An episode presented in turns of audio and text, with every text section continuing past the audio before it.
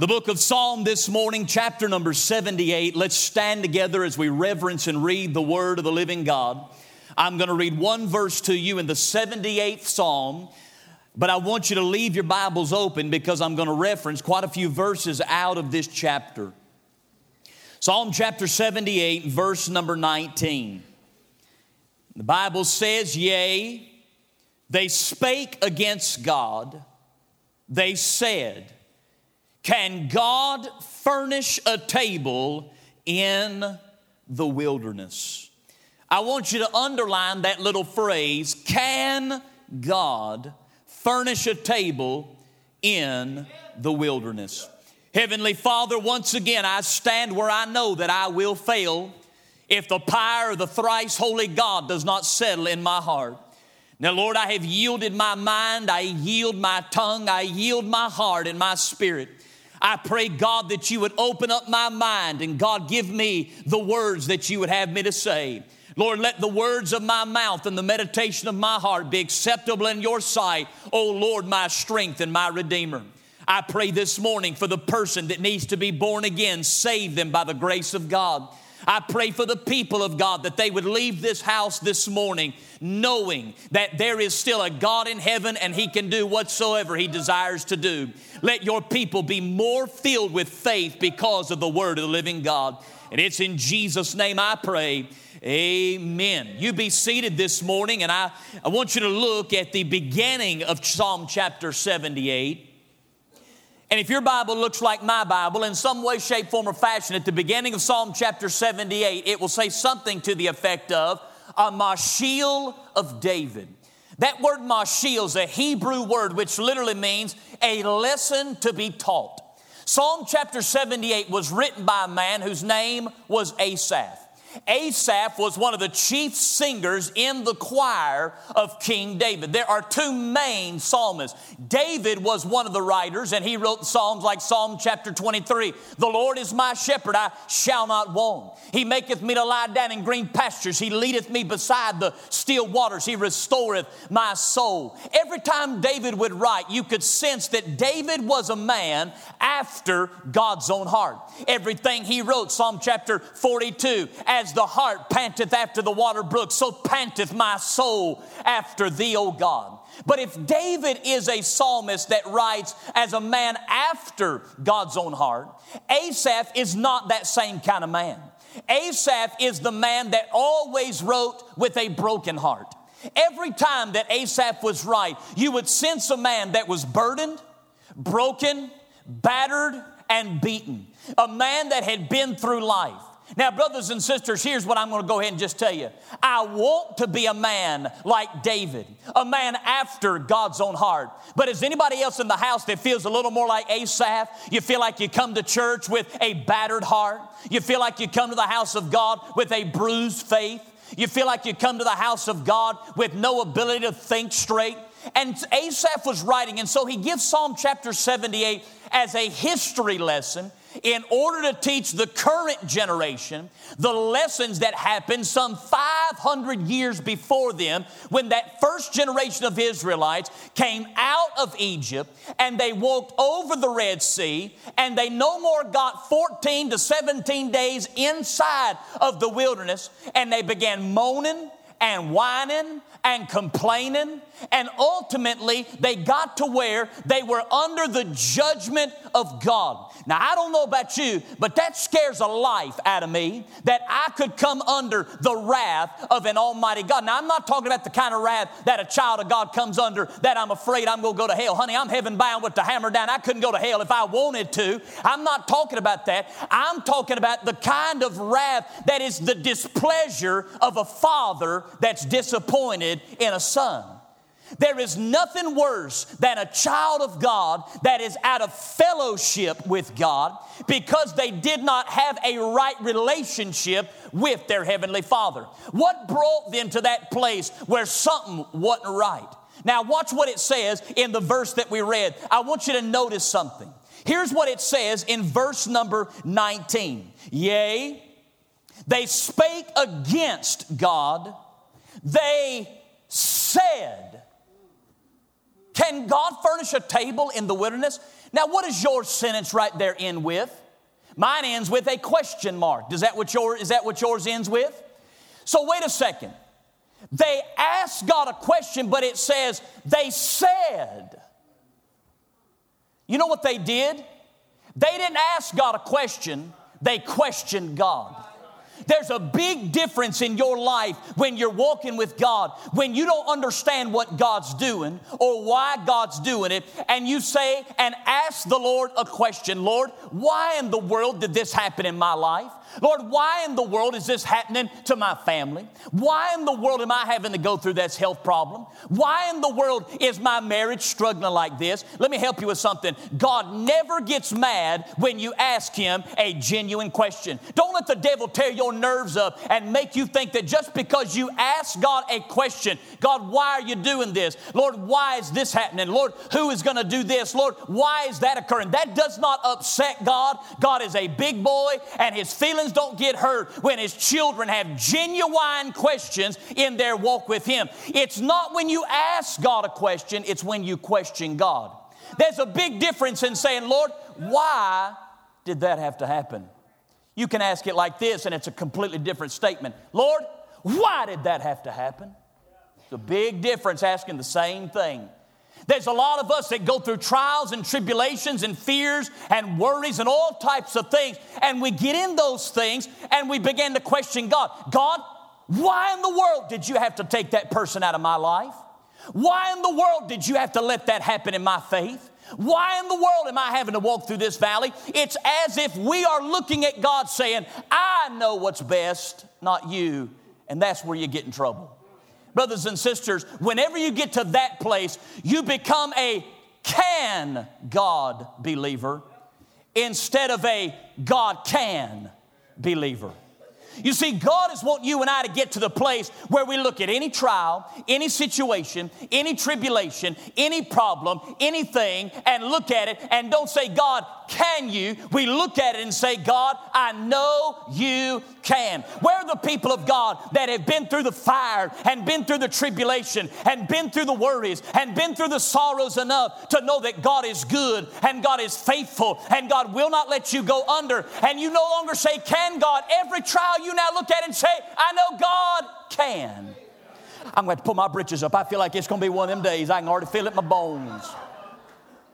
Brothers and sisters, what takes a person from being a can God to being a God can? What stops you from making that transition? There were three things that bothered these people. The first thing that bothered these people in chapter number 78 was their sight kept them from becoming a God can believer. Watch what it says in verse number 11 of the same chapter. The Bible says they forget his works and his wonders which he had showed them. Now, honey, they're on the other side of the Red Sea. They had forgotten what God had done to Pharaoh with those 10 plagues just a few days before. They had forgotten when Pharaoh would not let them go, how God opened up the heavens and hail came out of the sky. They had forgotten how God brought them frogs up out of the Nile River. They had forgotten how God brought those fleas into those animals and then those animals died with that murrain. They had forgotten how God had put them behind the blood of that doorpost and how He had sealed them in with the blood of the Lamb. And when judgment was on the outside, they were safe and secure on the inside. They had forgotten all of that. Do you know why they had forgotten all that? Because what they were facing right now, they could not see. Brothers and sisters, remember this. God never asks you to go by faith on what you see, but rather on what you have seen. God never wants you to take a step because you can see the next step. God wants you to take a step because you hear His voice calling you over there and you know He has not failed you back there. In order to become a God can believer, you're going to have to walk by faith and not by their sight kept them from becoming a God can believer. Let me ask you a question. What is it, if you just knew it was on the other side, you would take the step God's asking you to take? There are sinners in this room right now. And you just, if God, if you could just show me if I needed to be saved, I'd take the step. Here you go. He's showing you right now that whosoever calleth upon the name of the Lord shall be saved. But remember this God's never to show you until you step. Because there's no faith in that. And whatsoever is not of faith is sin. The first thing that bothered them from becoming a God can believer was their sight. The second thing in verse number 20 that kept them from becoming a God can believer was their safety. Watch what it says in verse number 20. Behold, he smote the rock. Yeah, I know he did that. The waters came forth. I got all that. The streams overflowed. Yeah, I got that. But I'm not dealing with that right now. He says, Can he give bread also? You know what they were asking?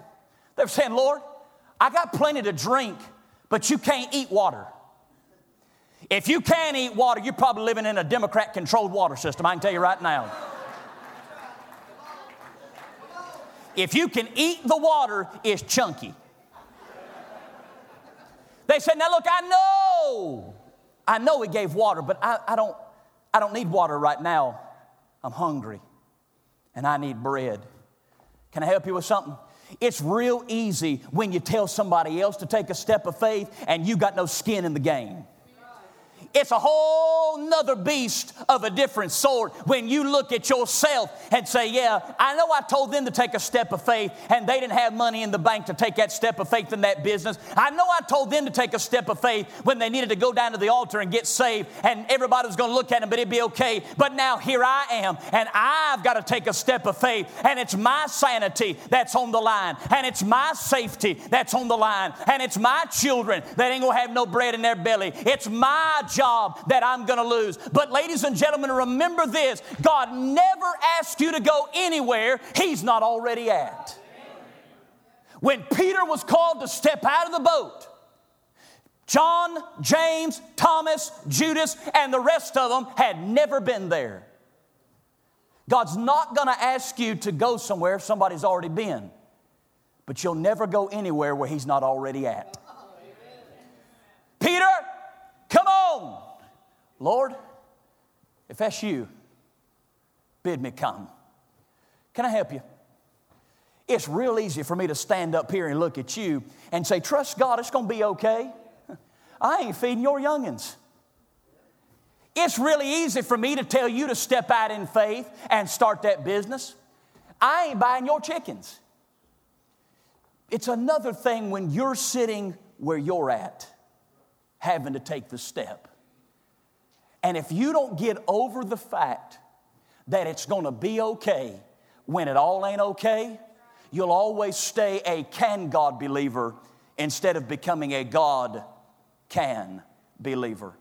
Nobody understands walking by faith like I do. I've been there, I've walked, I've stepped out, I've done this, I've walked away from this, I've stepped out of that, I've been there, and I wish I could tell you it was easy. I wish I could tell you there ain't gonna be some bumps in the road. I wish I could tell you everybody's gonna understand it. I wish I could tell you there ain't gonna be any problems. I can't tell you that. People are gonna misunderstand you. People aren't gonna understand what you're doing. People aren't gonna like what you're doing. Your mama may not like it. Your daddy may not like it. Your mother in law may tell you you're out of your mind mind and your babies are going to starve to death. I wish I could tell you you weren't going to have none of that. You're going to have all of that. I wish I could tell you your friends would love it the fact that you got saved. I wish I can't tell you that, but I can tell you this. You'll never go anywhere that when you get there, He's not already waiting on you. Our God is always faithful.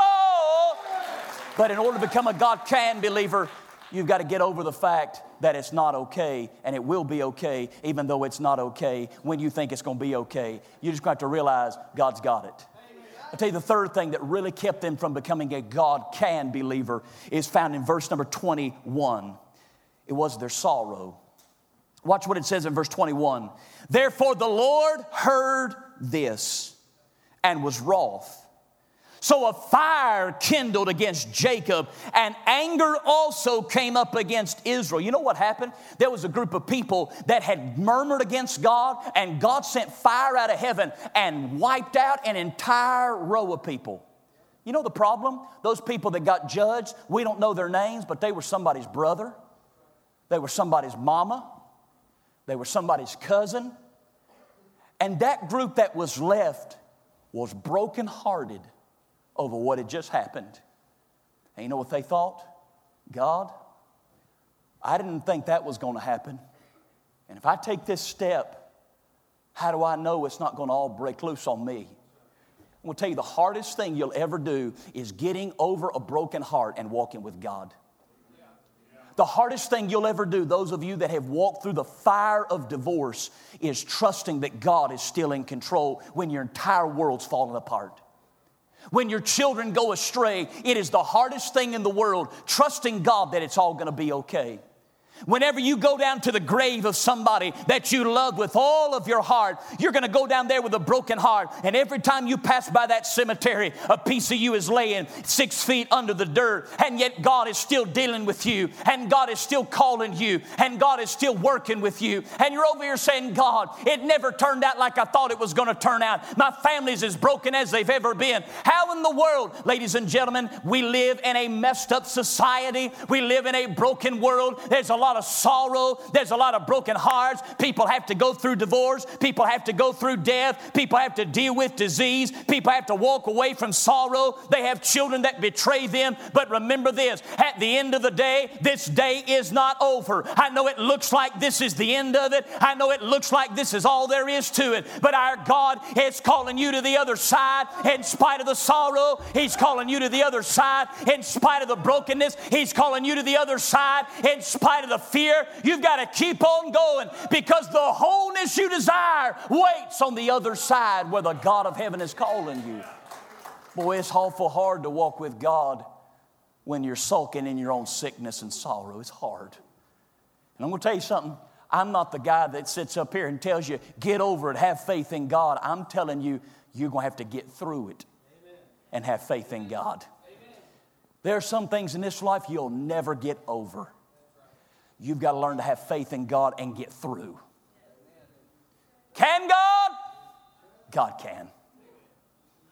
Is He able? Yes, He is. You say, but what can God do? I'm glad you asked because I'm going to load them up and blow them out as fast as I possibly can this morning. Number one, what can God do? Number one, God can clean you up. Notice what it says in verse number 22. Watch what it says.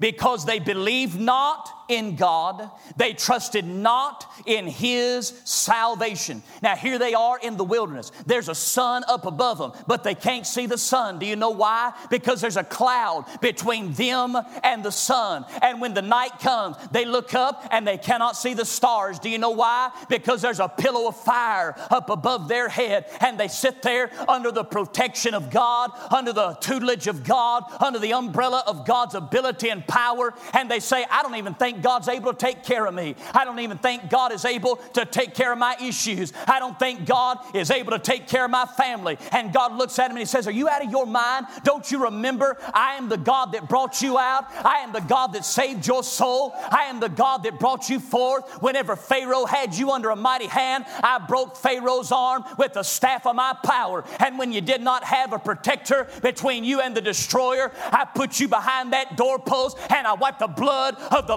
Lamb on the doorpost and the lintel. And when the blood was over you, the destroyer passed over you. And yet you wonder, you're behind the blood, and you wonder if I can clean up your situation, I can clean up your life. You're here today and you're wretched, rotten, vile sinner. Your mama's done with you, your daddy's done with you, the church is done with you, religion's done with you. Ladies and gentlemen, you're looking and you're saying, I don't know if God can handle me. You've got to remember, you're not the first person that's ever been where you're you're at. You're not the first person that's ever had the problems you've had. And here we are on this side of the blood. We're on this side of the doorpost. We're on this side of salvation. And the greatest assurance that you have that God can take care of anything is the fact He's already taken care of the biggest thing. I ain't got no money to pay my bills. You didn't have anything to pay your sin debt, and that's already been paid. And the God that paid that debt, don't you think He can pay that over there? I don't know that God can put my family back together. You were on your way to hell, and God saved you by the blood of the Lamb. He's already taken care of the biggest mess. What makes us think He can't take care of your mess? But here's what will keep you doubting when you doubt and forget to trust in the God of your salvation. Do you know the problem with Baptists in the Bible Belt? We forget how rotten and wretched we were. We lo- boy, I love Christians who have a big old vocabulary full of conjunctions. You ready? I was on my way to hell, but I wasn't as bad as so and so. I was lost, but I wasn't as bad as so and so.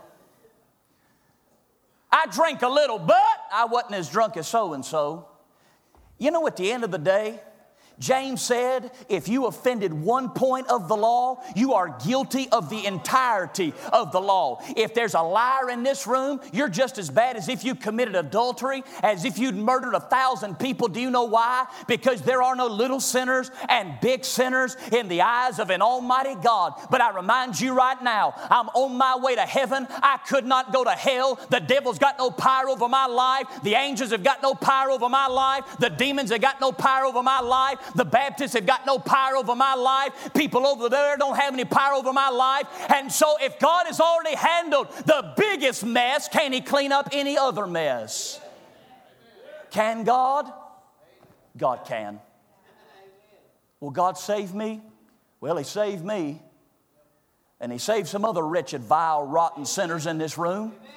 And so I'm pretty sure if He'll save me and He'll save them, God can save you. Number two, God can't just clean us all up, but number two, He can take care of any need. Can I show you something in verse number 24?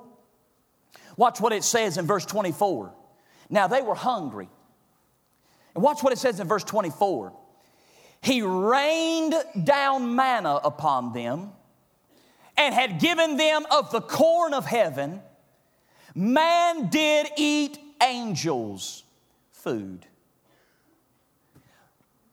He gave them manna, and then he sent them angels' food, and then they had the corn of heaven. Manna, corn of heaven, angels' food. Manna, corn of heaven, angels' food. You ain't getting it where I'm going. Manna, angels' food, corn of heaven. I'm trying. They ain't listening to me. They ain't going with me.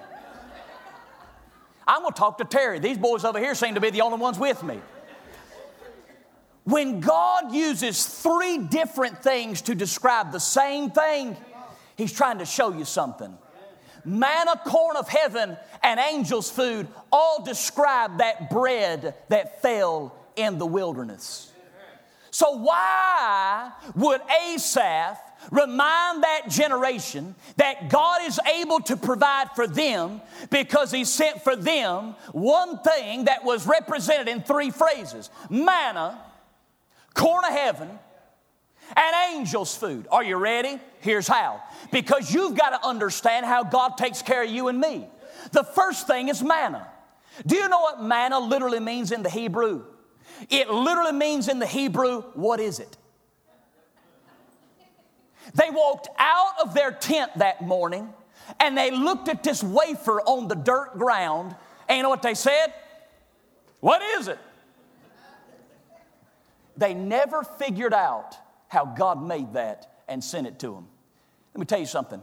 You've got a need in your life right now, and you are spinning your wheels trying to figure out how it's all going to work out. You've got your mind spinning in a thousand directions trying to figure out how it's all going to come together. Let me help you with something. If you can figure it out, God ain't the one working it out because God's ways are higher than our ways, God's thoughts are greater than our thoughts. As the heavens are high above the earth, so are His thoughts high above ours. You can't figure it out, you can't work it out. At the end of the day, when you become a God can believer, you take your hands off of it. You stop sending those text messages. You stop making those voicemails. You stop sending those little Facebook reminders. You stop vague booking and sharing all these statuses, hoping that they get the drift. And you step back and say, God, you're the same God that fed that generation out in the wilderness. Even though I don't know what it is, I know you can do it. What is it?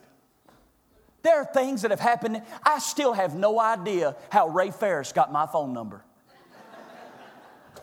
I have no idea. I have no idea how that Tuesday night Troy Peach said, Hey man, we got an opening. We need somebody to come preach. I have no idea how I ended up in Memphis the night before. What is it? Can God? God can. Stop trying to figure it out. But then the second thing he says, he didn't just call it manna, he called it the corn of heaven. Now I got to be careful in moonshining country talking about corn. Why would he call it the corn of heaven? Here's why because corn don't grow overnight. If you want an ear of corn at the end of the summer, when you got to plant it? Back in the spring. It's not something that just pops up overnight. Listen, they cried for manna this day. God sent it the next day. But what they needed to understand is God had been growing that corn, that manna that He sent in a proverbial way. He'd been preparing that thing long before they ever needed, long before they ever had a need. How many of you have ever seen God answer a prayer and you had that need today, but the answer had been in the work long before you ever had that need? You know why? Because there's a God and the Bible says He is everlasting. Do you know what that means? That means He's as much in today as He is in yesterday, and He's as much in tomorrow as He is in today. I'm in this moment right now. I'm not in the next moment yet. I'm not in the moment I was just in, but here I am right now, and I'm seeing what I see right now. You got a great big God. He's already in your tomorrow, He's already in your yesterday, and He knows what you need, and He's already working it out. Listen to me. I prayed for a wife from the day God called me to preach. I didn't want no ugly woman. I didn't want no woman gonna cause a bunch of trouble in the house of God. I wanted somebody that loved God, loved me. I didn't care if she could cook. I didn't care if she could clean as long as she could kiss. Say amen right there. I didn't care what she was. You can hire a cook and you can hire a cleaner, but boys, you get on that kissing thing and hiring that, you're gonna get in big trouble.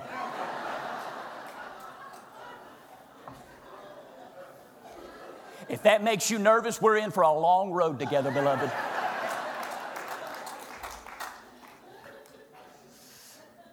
I prayed and I prayed and I prayed and I prayed. And one day I met her. But what I didn't realize is the day I met her, the beginning of our journey was the ending of where God had been bringing her from. What you don't realize is God is a backstage operator. God is not out there on the front showing you everything He's doing. You see, while the curtains are closed on the situation you're praying over, God's behind the stage, orchestrating pieces and moving things around and moving this person over there and moving that situation over there and giving you that thing right there and moving that over there. Our God one day is going to open up the curtain and you're going to see that the stage of your situation has been long set. Long before the curtain ever rolls, God was working. He said, I sent you the corn of heaven. But then, number three, three, he said, I sent you angels' food. Do you know what that means? It literally means it was sweet. When God finally shows you what He's been working on, it'll be sweet. Do you know what they say about that manna? Pastor Troy, they say that that manna, every one of us have different dietary needs. Some people are low in vitamin D. Some people have an issue with vitamin C. Some people have got vitamin B12. Some people have got cholesterol this. That didn't just occur in America. People have always had dietary issues. But that manna was the same. How did that one piece of manna take care of them and them and them? Because it wasn't baked on earth, it was angels' food. It's made in heaven.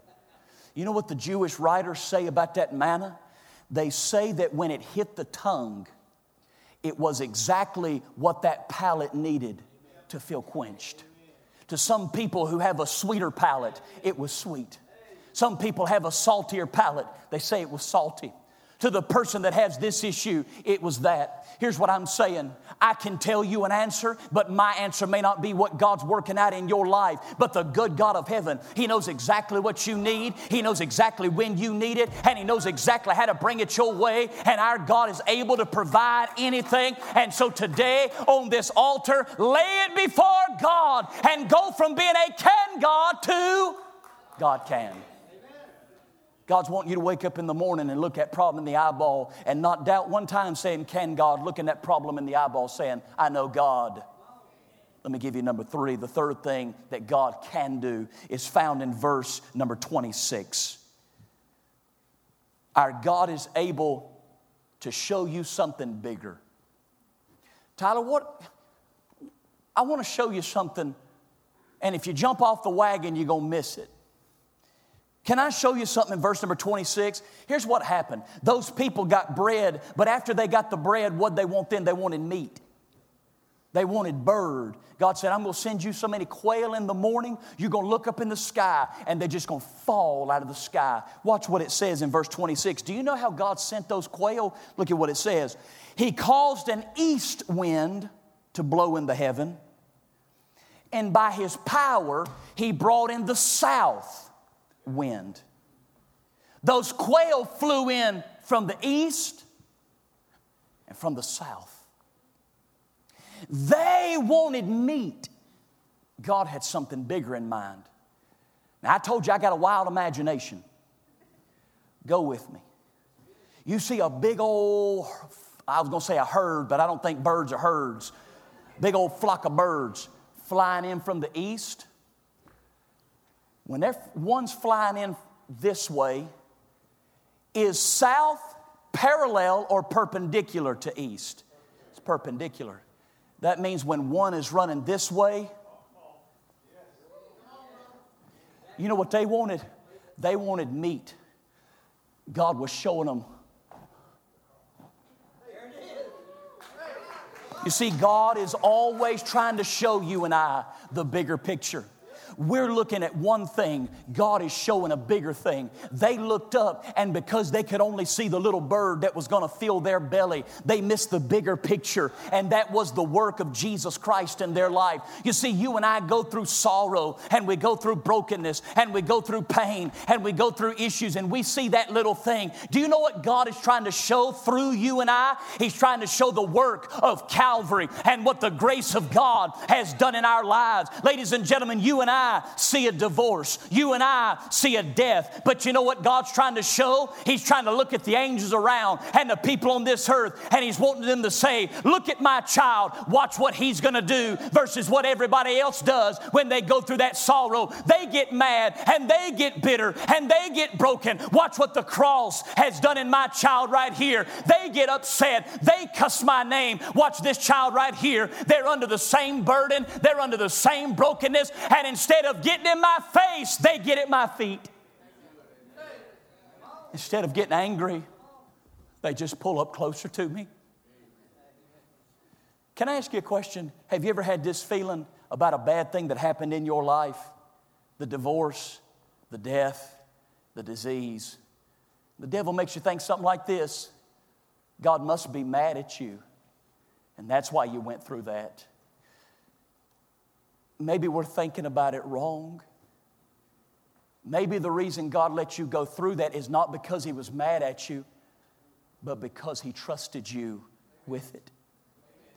He knew if He put that same burden on so and so, they would cuss the name of God. And that's why the devil's trying to get you to cuss the name of God.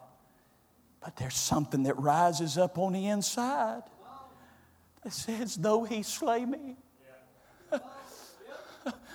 yet will I trust his name. A righteous man falls, but he gets back up. The Lord has given, and the Lord taketh away. Job cursed God and died. Kate, God, you've given, and you take away. Blessed be the name of the Lord. You see the problem that's going on around you. God's trying to show the cross through you. You walk down to the grave, and Troy, they put that dirt over that casket. And everybody else looks and says, How can they still have joy in their heart, even though there's a tear in their eye? Because they've gone from being a can God to knowing that God, He can. God is able to perform a greater work in your life. Don't just look at the problem. I look at these teenagers, I look at these college kids, these single mothers. The row that you have to hoe down is difficult. And it leaves your spiritual hands quivering under the blisters of this world. But every time there's a blister, the sweet balm of Gilead is placed on your life. I wonder where the people this morning, in just a moment, that'll step out of their seat and bring a handful of burdens and say, God, I don't want to ask anymore, can you? I want to start saying, I know you can. Let's bow our heads this morning. Beloved people of God, we go through hardships and we go through heartbreaks and we go through pains and trials. And the devil wants us to ask, can God really do that? The Lord is trying to show you God can. This morning, all across this congregation, already on the altar of people, but sitting in your seat, would there be somebody here today that would say, Tyler, will you pray for me? I'm struggling. Slip it up, put it right back down. My goodness. Put it up, put it right back down. Oh, wonderful. Put it up, put it right back down in the balcony. God bless you. God bless you. Anybody that says, Tyler, will you pray for me? This morning, you're here in this congregation, you've never been saved. Tyler, what do I do? God can save you and God will save you. There are so many people on this altar. In just a second, we're going to stand. As soon as we stand, I want you to come to this altar. When you get down on this altar, Pastor Brandon's going to take a Bible. He's going to show you how you can know you've been born again. You can know the joy of the Lord. Let's stand all over the congregation, all over the congregation. Brother Troy's going to sing. Let's do business with the Holy God. You come right now.